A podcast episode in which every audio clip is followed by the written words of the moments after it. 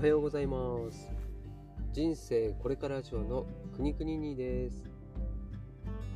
40を過ぎた平凡なおじさんが脱サラを決意して新しい人生を歩んでいく生き様をお届けしていく番組です。今日もこんばんはの時間帯です。というか連続で撮影収録しております。前回ですね飲食店の話仕事について語るということで全くですね時間がない足りないということで今回2回目のそのまま続けての放送なんですがいやーこれもちょっと雑談なんですけど今これの撮影のちょっと前にその前に撮影した後って言えばいいんですかね。前回の第14回目の14回目のの撮影撮影じゃない収録の時に終わってはっと外見たらあ外見たらというかこれ車の中でさ収録してるんですが見たら警察が来てこれ職質ですよ。もうねほんと肩身狭いんですよ。家で収録する場所がないんです。もうみんな夜は特に寝てるし朝だってそうだしもうなんかこんな話してるねラジオお父さんがラジオを撮ってたり旦那さんがラジオを撮ってるのに見たくないじゃないですか。うん。なんもね あの何やってんのって話うん、なんでこっそりやりたいわけですよこっちとしては。やってるのはねあの話があるんですけどあのって言ったねチェックお願いしますよ。なんですが、うん、外は外で警察にチェックされてどういうことっていうすみません愚痴でした。はい、2回目です。はい、すごい短期間に2回も職質される。もうなんかもう記録作ろうかな。ギネスブック乗らないはい、ということでですね、また前置きが長い。2分以上経ってます。で、今回も前回に続いて、ブラックな飲食店のイメージというものをもうちょっと、え、お話ししていこうかなと思ってまして。うんなんどういうイメージがうん悪いのかなと思ってちょっと考えてみたんですが。でまずその拘束時間長かったり残業が多いっていうイメージがありますね、はい、で実際これ本当にうんとお店によってはある話です。でそれから立ち仕事なので体疲れるで私腰痛持ちなので、うん、もう腰が痛くなるんですね。これは本当に、うん、この仕事ならではというか、まあ、他にもね立ち仕事いっぱいありますけど飲食店っていうのはもうまさに立ち仕事ですよね。もうこれ、え、接客もそうだけれども、え、調理もそうですよね。座りながら調理するなんていうのはまだねあんまりないと思いますよ。僕はそういうのを導入するべきだと思いますけど。はい、あとは、えー、人間関係。やっぱ従業員が多い仕事ですよね、まあ、だいぶコンパクトになってるところもあったりなるべくこう人少ない吉野家さんなんてすごいですよねもうね、うん、夜とかなんて1人2人の世界。ワンオペなんてね話も出てたぐらいああいうすき家さんとかも出てましたけど、まあ、そういうところもあるんですが、うん。まあ、私働いてるところは人数多いのでそういう意味ではこの人間関係が大変そうだなってイメージもこれあるんじゃないでしょうか。実際そういう経験をしたした人もいるんじゃないでしょうか、うん、で次に、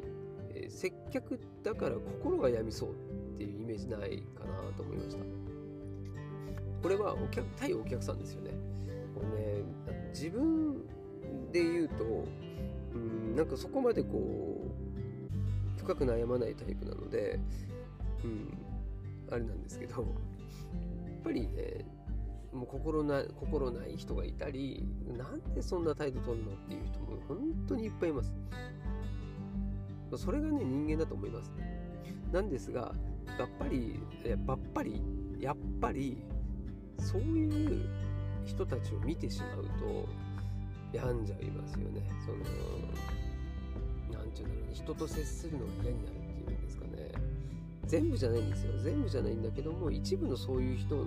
姿を見たりやなんかされたりすることによって心が病んでしまうこれはもうあるなと思いますねはい、それから、え、なんか仕事の割には給料が安い。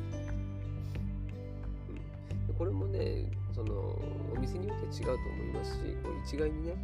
えー、飲食店はこうだとは言うつもりもないんだけれども、なんかイメージとしては。で、その次、えー、調理をする場合ですね、の、うん、作り方を覚えるとかが大変そう。で特にですね、お年寄りの方とかでも飲食店をこう仕事したいなと思う人とかもいたりするんですが、覚えるのが覚えられませんっていう人が、うん、なかなかやっぱいますね。はい、それは私も実際にそういう人見てきてるし、うん、なんかちょっとかわいそうなんですよね。頑張ろうとしてるんだけども、いや覚えられないんですよ。まあ、1回、2回っていう話じゃなくて、これ何回もやってんだけど、覚えられない。ね。うんま、そういう大変大変さもあるのかなと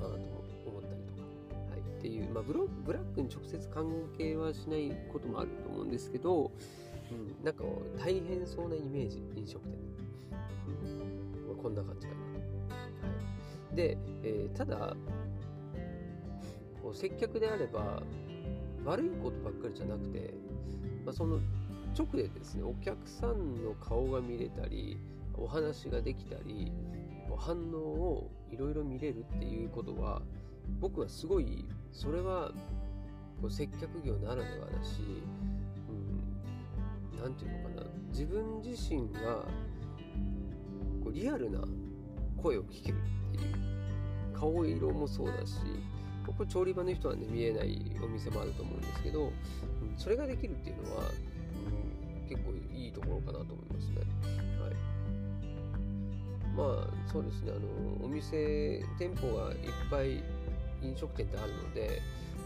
うん、こう最初のアルバイトとかパートをする上ではハードルがすごい低いんじゃない低いんじゃないかなと思いますね。うん、で働き始めやる始めるには、いい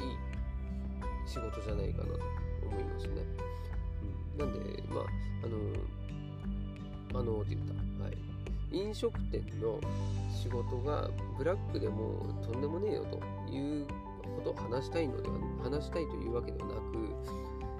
こういろんな悪いイメージが結構あるなっては思うんですが、よくあのね、3K とかいう、なんか汚いとか、